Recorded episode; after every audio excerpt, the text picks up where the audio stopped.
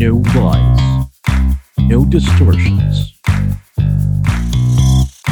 Just the facts and the truth about issues that matter. Facts First with Christian Esguera. Hello, magandang araw po sa inyong lahat. Ako po si Christian Esguera and welcome to another episode of our Facts First podcast. Sa araw na ito, meron po nagbabalik tayong uh, bisita. At uh, for transparency sa for, for purposes of transparency, nakikigamit po tayo ng kanyang Zoom account. okay, I'd like to welcome again on our Facts First podcast si Miss Aika Robredo. Siya po ang panganay na anak uh, ni Vice President Lenny Robredo. Magandang araw sa iyo, Aika, and thank you for joining us again on uh, Facts First. Yes, hi Christian. Um, it, it's nice to be back.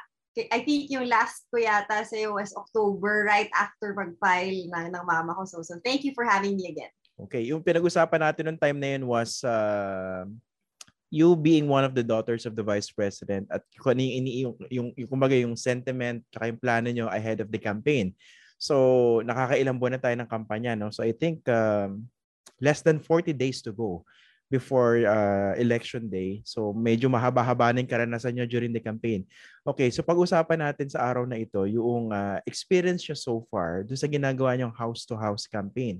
Ikaw at saka ng mga kapatid mo, no? So, una-una, what prompted this? Was this a shift in the strategy or dati, dati nyo ng plano to, to go house-to-house?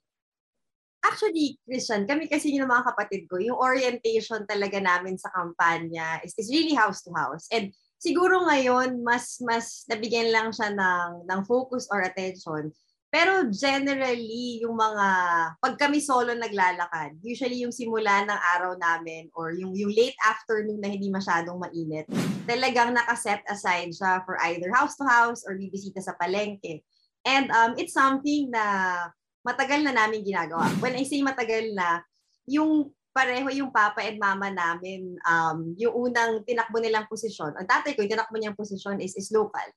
At pag, pag mayor yung tinatakbong posisyon, talagang yung, yung goal mo is maubos mo lahat ng barangay, house to house. Yung, yung schedule namin dati, naalala ko, as early as 6, dapat nasa labas ka na para maabutan mo yung hindi pa pumapasok sa trabaho all the way until mga 9, tapos hapon ganun ulit, tapos sa gabi focus sa mga barangay. So kami, it's, it's something na ever since ginagawa namin, it's something na komportable kami gawin. And siguro napansin namin din na iba kasi yung, syempre iba yung rallies and iba yung lumalabas ka mismo sa kalsada. Yung rallies masaya siya and um, tingin ko okay na na celebration lalo na na yung nag-organize ng rallies natin mostly volunteers din.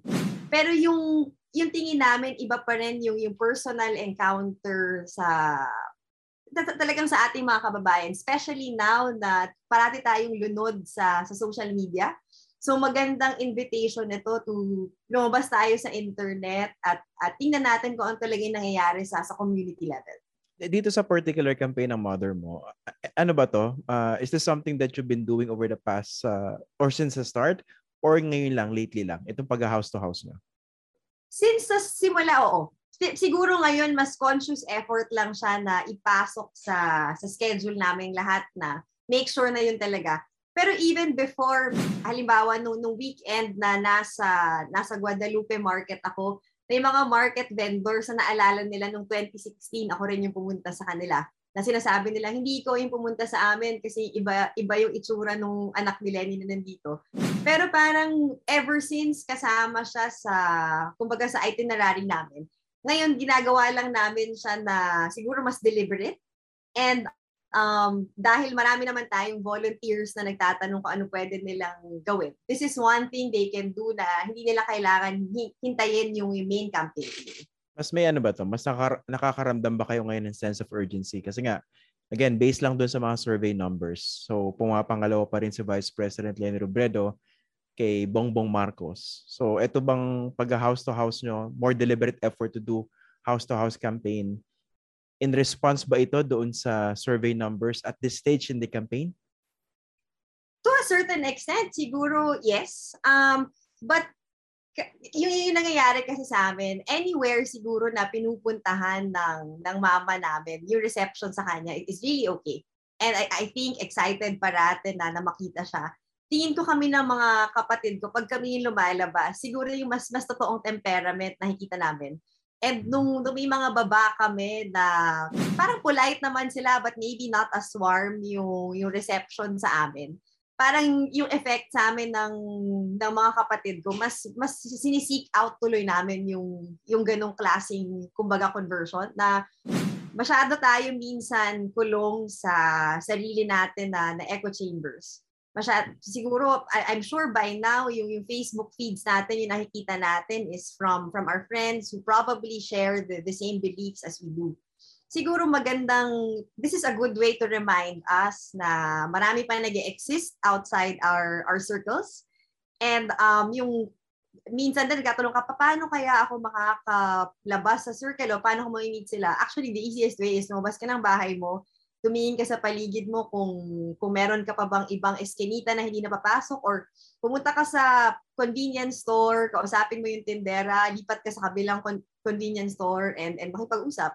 Kasi minsan tayo ina-assume natin na the reason why binobotohan nila yung ibang candidates is A, B, and C. Pero pag nakausap mo na sila in person, siguro mahalaga na coming from a place of humility tayo na hindi natin kaagad naiintindihan kung, kung bakit ganun yung explanation or yung reasons nila behind so many things. Okay. Of course, binanggit mo yung conversion, no? Although alam ko early on, nung October pa lang, nung proclamation speech or announcement uh, speech ng mom mo, binanggit niya na importante yung lumabas ng echo chambers, no? So, mas mag-reach out doon sa mga tao na hindi pa supporters. And importante naman yun sa strategy, di ba? Lalo sa campaign. Kasi nga, paano mo mapaparami numero mo kung hindi mo mako-convert yung ibang mga botante na meron silang initial preferences. Pero dito, paano nyo pinipili yung mga lugar na pinupuntahan nyo? So, paano nyo siya minamap out? Different factors. Minsan may mga invitations na sa na mag house to house. Minsan may mga lakad kami. Halimbawa, for example, the, the other day, may may lakad ako sa sa Pangasinan. Different different parts of Pangasinan pag doon na yung lakad ko, maghahanap na ako ng area na pwede ko doon puntahan. Kasi kumbaga, andito na rin naman ako, might as well maghanap ako dito sa area saan ba ako pwede pumunta. So, yesterday, nag-end up na pumunta kami sa Kalasyaw Market. So, hindi siya, wala siyang fixed na, I guess, model na kung saan kayo pupunta. Minsan, dinedetermine siya na invitations. Minsan, halimbawa, may a-attendan akong event tapos doon na lang ako maghahanap sa area na malapit doon sa sa event para para sulit din yung yung punta.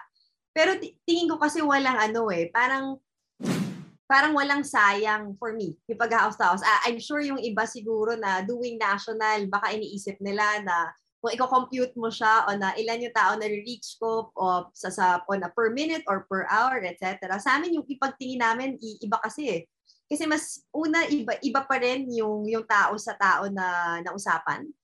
And um, I'm sure pag may nakausap ka, pati ikaw yung perspective mo sa ibang bagay magbabago in the same way na siya ikikwento niya rin sa mga I guess sa pamilya niya na hmm. ay kanina sa palengke na nakausap ko si si, si ganyan. So uh, parang ibang I guess ibang perspective siya or siguro bias na rin namin because yung yung experience talaga namin sa sa pagtulong sa politika ay ay local.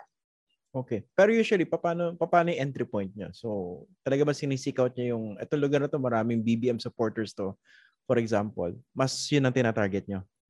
Mas sinasadya yung puntahan? Ganun ba yan? Mi- minsan, parang yung sinasabi lang, maraming undecided dyan. Or minsan yung point of ano rin namin is, meron kaming kakilala na dyan nakatira sa barangay na yan.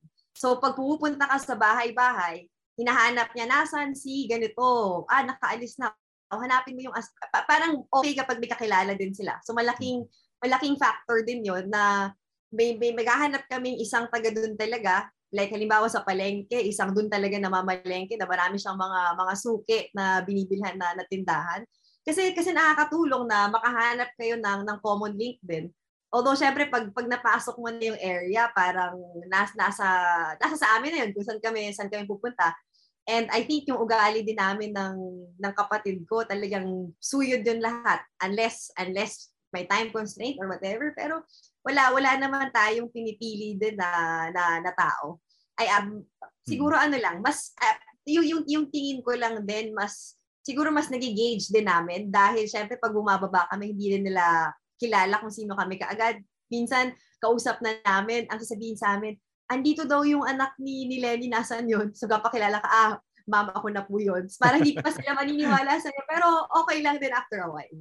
Mukha impostor pa, so kailangan pa maglabas ng ID. Nakamask pa. So, isa pa yun. Factor din yun. Teka, so, so paano, paano yung usual conversation? Kasi ano yan, di ba, house to house, sinusuyod nyo. So, how much time do you usually spend speaking with specific people? Paano yun? Depende. Minsan pag may kasama kaming mga volunteers, parang sila yung ano, kumbaga sila yung advance party mo sa sa mga bahay na Nauna sila, minsan namibigay sila ng, ng leaflets o collaterals o nagtatanong na pwede ba kami maglagay ng, ng sticker o tarp sa bahay mo. Na by the time na ako na yung pumasok, meron lang isang ano, uh, ang tawag namin dyan, parang Chief Marites. May isa nang nagpapakilala na ah, ito pala yung ano yung anak ni Lenny. So, maiksi lang kung kumustahin mo, um, minsan sasabihin mo, papatulong kami. I think depende rin sa sa basa namin dun sa taong kausap namin.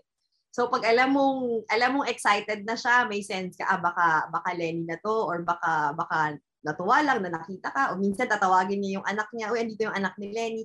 Minsan kapag medyo pansin mo nakatingin lang sa iyo, so medyo hahabaan ko din yung yung conversation na mas mas mas mas usap talaga. Um mahirap kasing sabihin na may may certain pattern na na sinusunod. Kasi tingin ko magbabago siya depende sa sa tao na kausap mo. Minsan okay. pag mukha rin silang, ano, sige, go ahead. Paano mo binubuksan yung conversation? Kunwari, na-sense mo na hindi siya ganun ka-receptive o kaya openly, alam mo BBM supporter kasi may mga posters na, baka naman naka-t-shirt pa ng green or red, no? Paano mo binubuksan yung conversation? Um, ano pa, magpapakilala pa rin ako. Sabihin ko, ako po yung anak ni Lenny. Um, kung ano man yung outright sinasabi ko na hindi ko po alam kung kung decided na kayo pero sana sana ma-consider nyo. Or kung kasi tingin ko ano rin eh pag pagtao sa tao yung usapan regardless kung ano yung paniniwala nyo siguro or baka ako lang yun nine, I would say 95% of the time maayos din sila makipag-usap sa iyo so me for me kumbaga magkaroon lang sila lang ng second thoughts o mapa-reconsider lang sila kahit sarado na sila sa isang kandidato. Parang for me, that's good enough. And pagpapakita rin yun na, yun nga, just because iba, magkakaiba yung paniniwala namin, hindi naman kailangan na mag-away-away talaga or, or maging, magkainisan kami sa isa't isa. Pero ako honestly, parang halimbawa, lalo na sa palengke, yung mga, yung mga bata, mahilig yan mag-chant ng, ng pangalan ng, ng ibang kandidato. Pero pag nilapitan mo, titigil naman sila.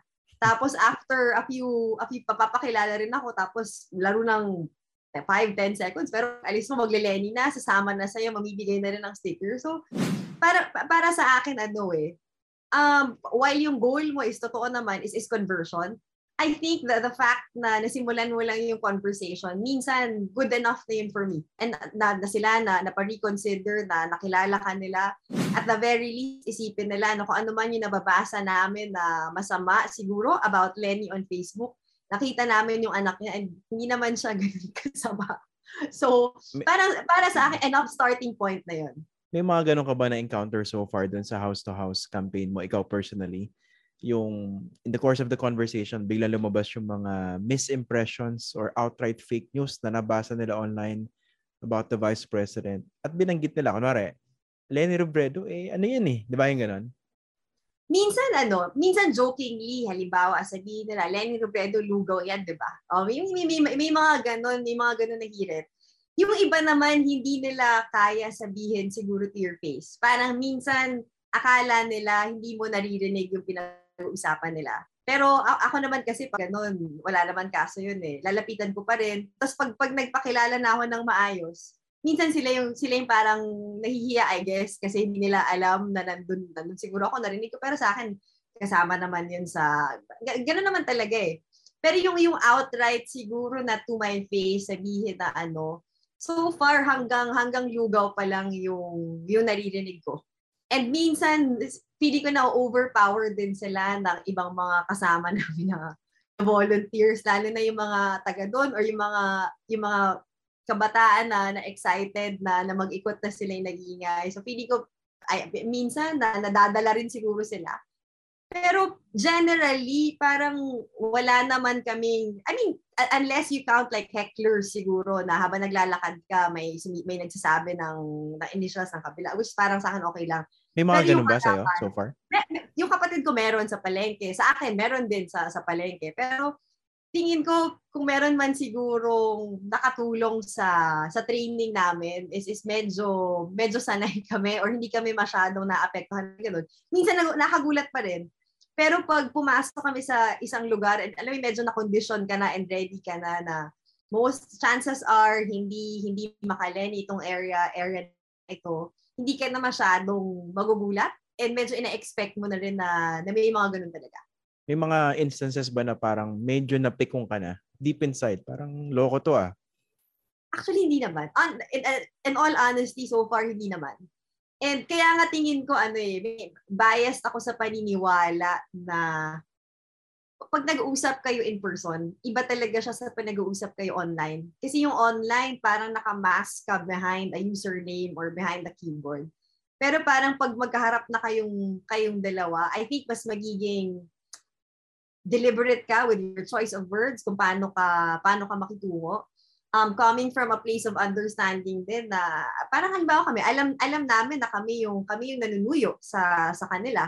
And kami yung nag intrude sa sa oras nila by by being there. Alam namin na hassle minsan sa palengke na nakaka-block kami ng mga daanan. So kailangan may konting acknowledgement na kami nakakaabala and kailangan kami yung mas umintindi sa mga kakausapin din namin.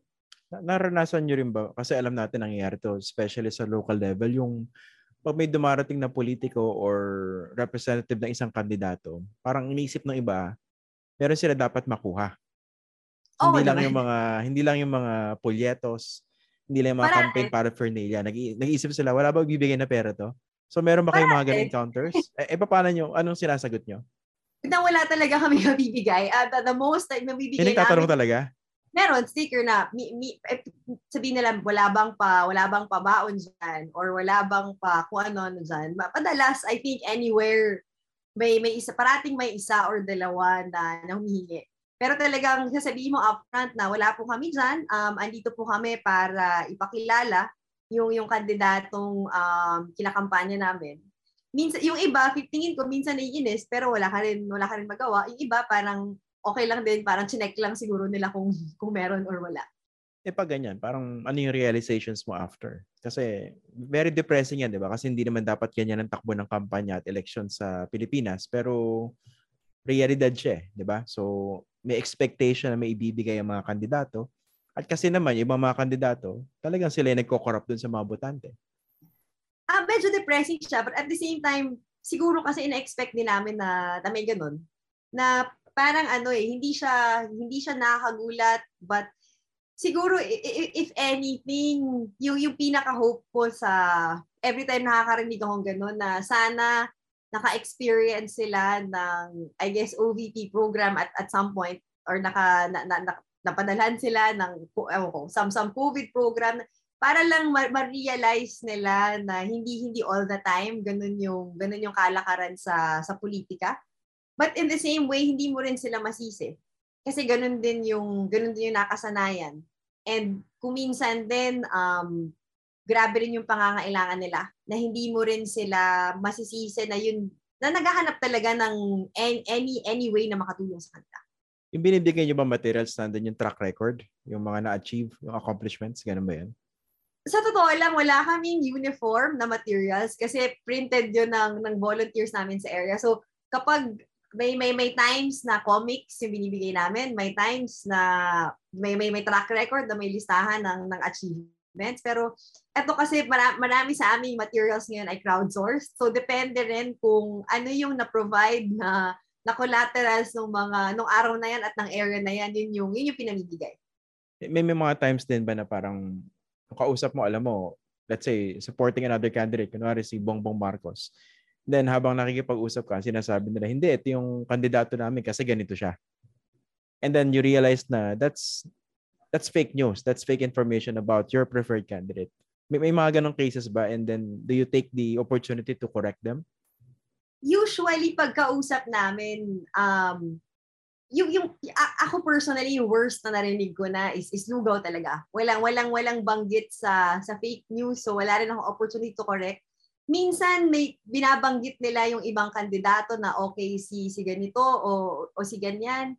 Yung, yung pina, ako mas makiusap yung sa akin eh. Parang hindi ko nakikita yung, yung value na makipag-away or makipag-argue. Definitely, kung may banggitin siguro silang fake news or mali, i-correct ko pero kapag dinedefend nila yung, yung kandidato nila, parang yung, yung sa akin, hindi ko nakikita na makakatulong sa aming dalawa na awayin ko siya because of it. Kahit siguro mali yung, mali yung sinasabi niya about sa kandidato niya. Mas sa akin, mas ine-elevate ko na lang yung, yung kandidato ko na mm. ikwento ko, nabalitaan mo ba yung, yung ganito, yung, yung ganyan. Mas ganun yung takbo ng, ng usapan. Although again, hindi siya prolonged na na conversation na talagang magdedebate kayo kasi parating limited lang yung oras. So, minsan ano rin, um, iba-manage mo rin na habaan ko ba dito or meron pang dalawang dalawang players na hindi ko pa na nadadaanan na pwede ko pang puntahan. Pero hindi hmm. talaga ma, ma, parang sa amin hindi namin nakikita na kailangan namin silang awayin because of dire-defend nila yung kandidato So far, dun sa experience mo sa mga house-to-house, tsaka yung uh, pressing of the flesh campaign, hmm. ano yung mga nadinig mong common misconceptions about your mom as a candidate? Na babae, mahina. Um, gusto nila ng, ng, ng malakas, ng, ng magaling.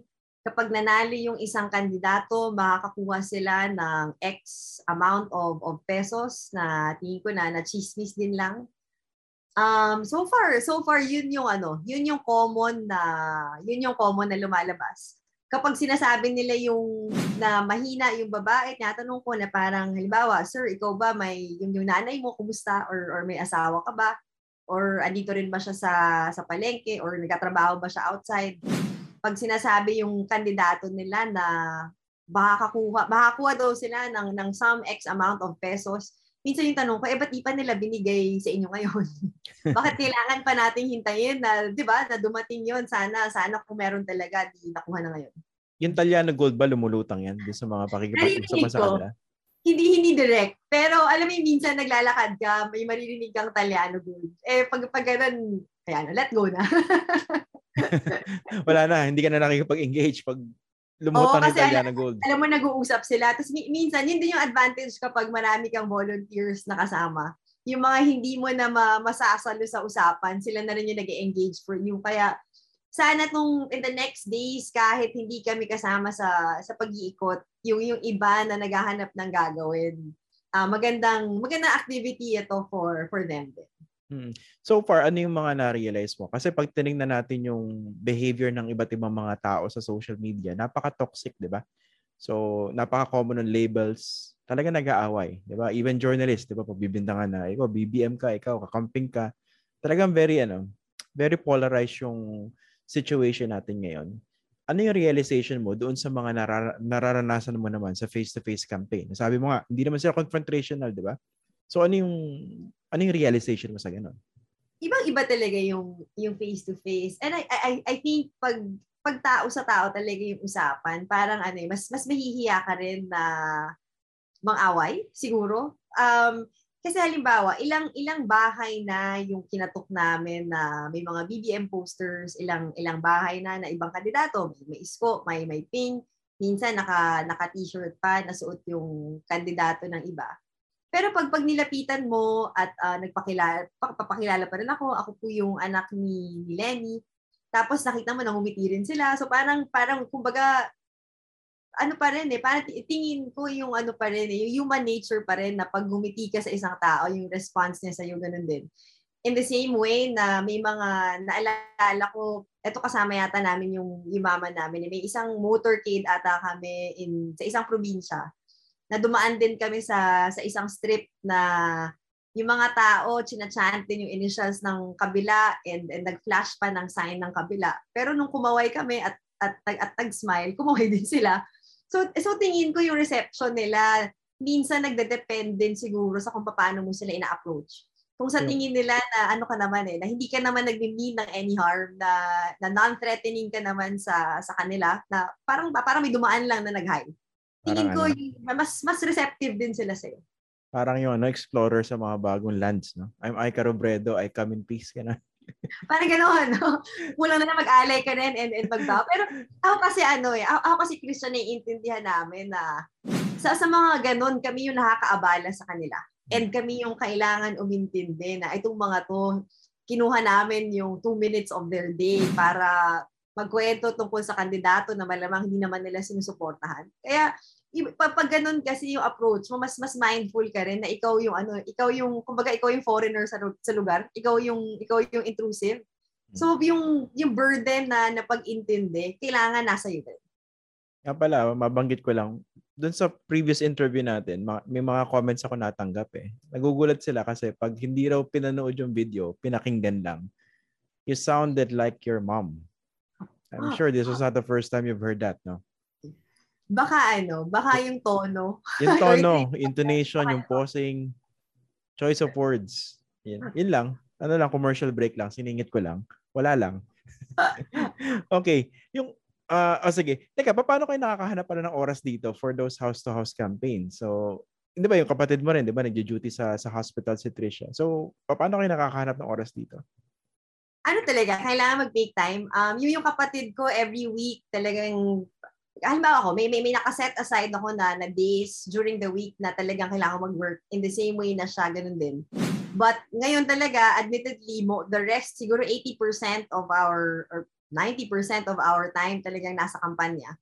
So yung yung house to house, siguro Christian oh, mabuti na rin na yung pagpapalaki sa amin sa bahay, sanay kami lahat na maaga gumigising at maaga kumakayod. Kasi hindi hindi ganoon ka ka-struggle siguro sa amin yung gising ka ng maaga para para lumabas. Pero yung tingin ko yung talaga yung best time to do it, yung yung first thing in the morning kasi sineset niya rin yung yung tone mo the the rest of the day.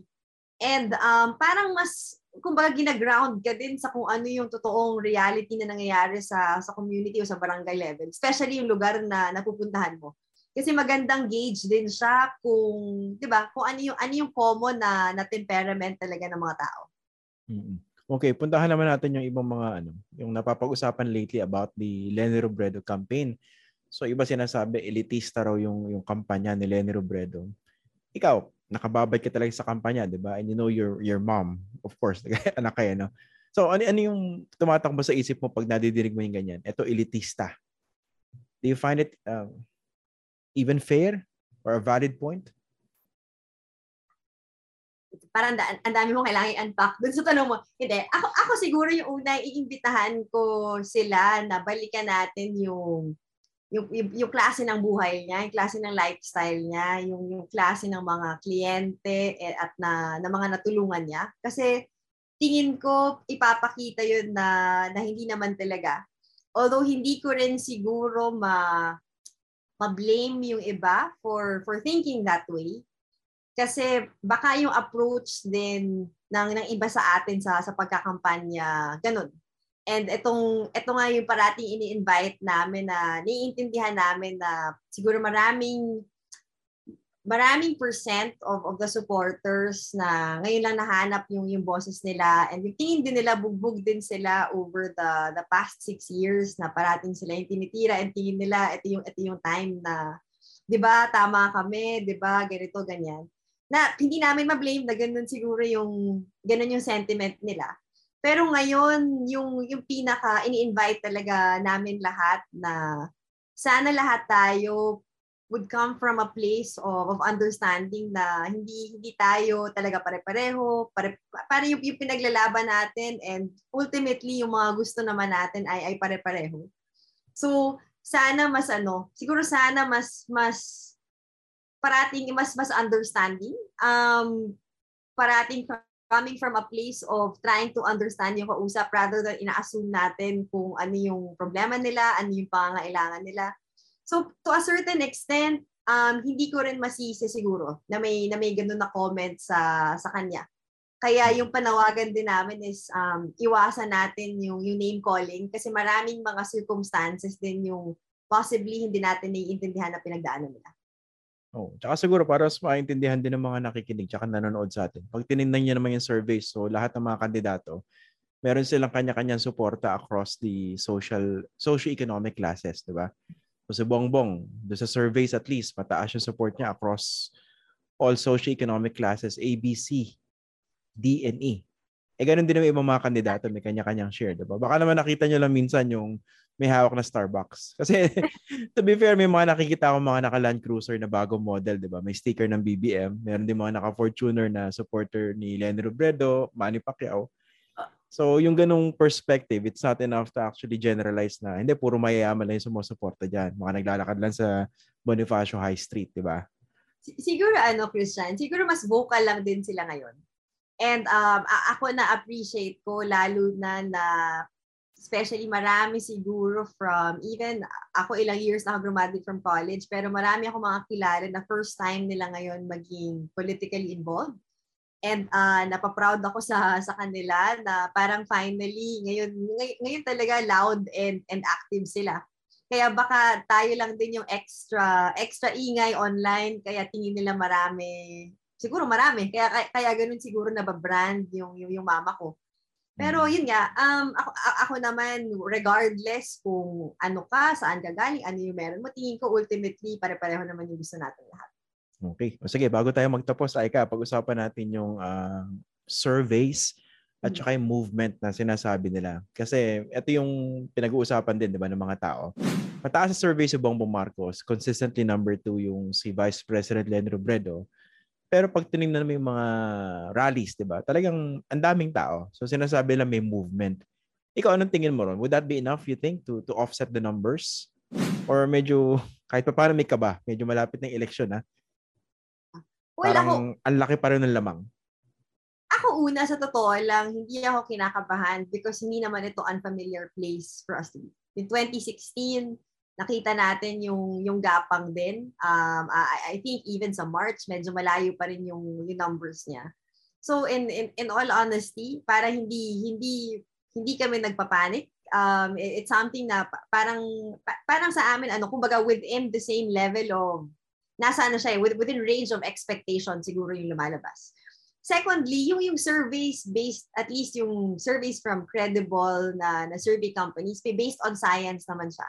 I'm sure may margin of error siya here and there, pero magandang strategy and, and basis siya for, for all of us to paano ba natin i-focus yung, or saan natin i-focus yung resources natin, or saan ba yung magiging focus ng, ng next natin na bisita. So maganda siyang guide for for the team essentially to to hit kung ano yung spots na gusto namin hit.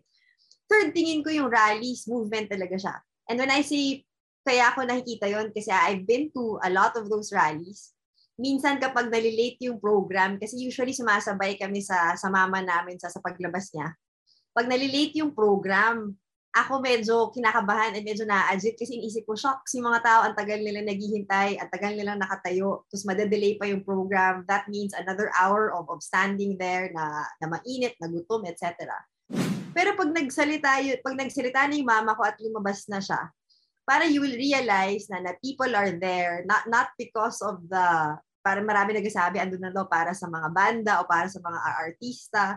Concert Pero para daw. Sa concert daw na actually sobrang thankful kami kasi sila ngayon nasa nasa stage kami na minsan kailangan namin mag-limit para yung program manageable yung manageable yung time. Pero pag siya yung lumabas, nasa kanya pa rin for me yung yung loudest applause and yung loudest na cheers. Na iniisip ko, kung hindi ito movement, hindi naman nila, hindi sila maghihintay ng ganun katagal para lang marinig siya. And kung hindi ito movement, yung mga tao, hindi, may mga tao na yung bagong hobby nila ngayon, nag-rally hopping sila. Mm. Na from, halimbawa yung mga from, nag-attend sa Pasig, um, inaalam nila kung pupunta daw sila sa, sa Pangasinan and sa Pampanga next week. Yung tanong ko, hindi ba kayo napapagod na yung Pasig, pumunta kayo doon at 1 p.m. and natapos yung program, what, 8, 9 p.m yung sagot nila, hindi, masaya, masaya pala maging involved again. Tapos parang sinasabi nila na, eh kayo nga, yung schedule nyo, tuloy-tuloy, everyday, kami, tatayo lang sa rally. So, tingin ko, dahil marami yung lumalabas, marami yung sumasali, yung, yung iba tuloy na nung una medyo hesitant and, and medyo na nahihiyang lumabas. Tingin ko mas nagkakaroon sila ng, ng lakas ng loob. And similarly, ganito rin yung nakikita natin sa shift ng ng support from from locals mismo na recent developments, makikita natin na, na may pockets of, of local officials na nagde-declare ng, ng support sa kanya. And yung ina-expect at inaasahan natin mas nadami pa. Kasi nakakahawa yung lakas ng loob talaga. Okay. Kaso finally, ang tanong, sa tingin mo sapat ba yung oras para habulin yung mga numero at talunin yung survey frontrunner? Kung napansin nyo pa, ulit-ulit ko sinasabi, survey frontrunner. Kasi nga po, ang survey, hindi siya indeterminate na outcome ng eleksyon. Kasi kung survey yung paniniwalaan natin, kahit sino pang kandidato yung leading, edi wag na tayo mag-eleksyon. Kasi may nanalo na, di ba? So ano lang po yan, snapshot ng public sentiment or preference of a particular point in time. So kunwari ang survey kinundak Feb, uh, kunwari na 8 to 14, ibig sabihin, yun ang sentiment ng time na yan. Pwedeng magbago, pwedeng hindi. So, kailangan po ilagay yung premise na yan kasi marami pong mga surveys na nagkalat, di ba? Lalo yung mga kalye surveys na wala namang kakwenta-kwenta for entertainment lang. Okay. So yun nga, finally, sa tingin mo, is there enough time? Kasi nga, less than 40 days to go before election day. Uh, may movement and marami nagsasabi, hindi lang ikaw, that is a very authentic, legitimate movement. Pero would that be enough? Ako, agree ako sa'yo na malaking, malaking element yung time. Na kumbaga kung nagte-trend analysis ka, yung ultimate question mo is, by the time na mag, mag, mag, uh, mag, mag-overtake siya, enough pa yung oras. Ako tingin ko at this point, yes, if we play our cards right. That's why nagiging mas aggressive din siguro yung yung push namin to to do house to house, to to to talk to to people outside our circles. Dahil tingin ko kung kung merong mang adjustments or kung meron mang time to to be more aggressive about about strategy or about activities, ito yun kasi ano ba tayo? 39 days to go. So a little a little more than a month, 38, 39 days to go. Yeah. Tingin ko that's still enough time to, to turn the tide over. Pero important din to, to emphasize na wag din tayo magsayang ng oras. So kami rin, um, kumbaga A-game all out na kami lahat. And um, yung panawagan din namin to the other volunteers and to the other supporters na samahan din kami and damayan kami until the end. Kasi yun, yun, yun lang din yung makakapanalo sa, sa ating lahat. Okay. Miss Aika Robredo, maraming maraming salamat sa iyo for, again, guesting on our Facts First podcast. Always a pleasure. Ingat kayo and uh, good luck sa campaign. Thank you, Christian. Okay, dyan po nagtatapos ang ating episode for today. I'm your host, Christian Esguera. Again, you can catch you can catch this episode on my YouTube channel at saka po yung podcast edition sa Apple, Spotify, Google, and Stitcher. Maraming maraming salamat po sa inyo.